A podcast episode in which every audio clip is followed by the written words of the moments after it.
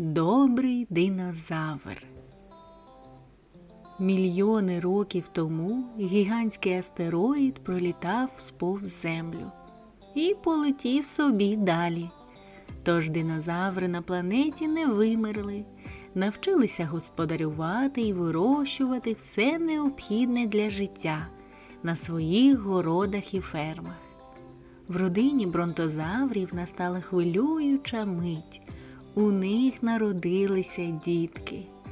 З останнього найбільшого яйця з'явився на світ маленький динозаврик, який дуже боявся вийти назовні. Привіт, Арло! привітався тато з синочком. Арло ріс надто полохливим. Він боявся усього й тікав, лиш зачувши найменший шурхіт. Тато пояснював сину, що його страхи часто перебільшені. Одного дня виявилося, що хтось наробив шкоди на фермі бронтозаврів. Арло і тато пішли разом шукати бешкетника. Сліди довели їх до річки, та зненацька почалася буря. Треба було вертатися. Та враз під ногами тата осунулася земля.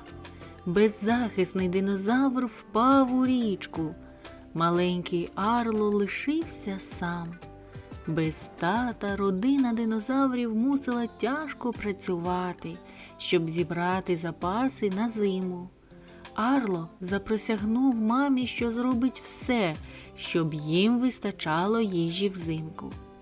Одного разу на полі він побачив дивне створіння. Це ти знищував наш врожай. Через тебе ми лишилися без тата. Арло погнався за істотою. Необережно оступившись, бронтозаврик упав у річку. Вода несла його все далі й далі, та, на щастя, Арло вдалося вибратися на берег. Дивне створіння теж живе й неушкоджене, вже було на березі. Видершись на саму верхівку скелі, Арло зрозумів, що опинився дуже далеко від дому. Навколо простягалися широкі горизонти, та ферми ніде не було видно. Арло пішов вздовж річки. Рано чи пізно вона мала довести його додому. Динозавр був голодний і втомлений, та коли він спробував зірвати фрукти з дерева, його лапа застрягла в ущелині. Арло опинився у пастці. Починало вечоріти, і, зрештою, знесилений динозаврик заснув. На ранок Арло з'ясував, що хтось вночі звільнив його з пастки, а дивне маленьке створіння принесло йому їжу. Може, не такий вже малюк і поганий? А що, як це він допоміг динозавру звільнитися? Арло й далі був голодний, тому вирушив на пошуки ягід. Динозаврик дозволив малюку йти за собою. Аж раптом із заростей вискочила величезна отруйна змія.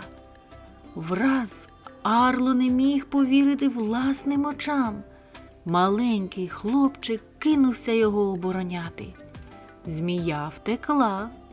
Арло вирішив узяти маленьке створіння з собою. Динозавр назвав його скоком. Вечір застав мандрівників біля тихого, спокійного озера. Як виявилося, у динозавра і хлопчика набагато більше спільного, ніж могло здатися на перший погляд. Скок не вмів говорити, тому Арло пробував порозумітися з малим створінням з допомогою малюнків на землі. Так з'ясувалося, що обоє втратили рідних. Від суму вони разом завили на місяць. Наступного дня Арло і Скок продовжили свою мандрівку додому. Аж раптом натрапили на групу тиранозаврів. Та тиранозаври виявилися добрими. Це були звичайнісінькі фермери, які шукали стадо довгорогих корів. Арло мав для них пропозицію. Якщо скок вистежить і знайде стадо, тиранозаври допоможуть їм повернутися додому.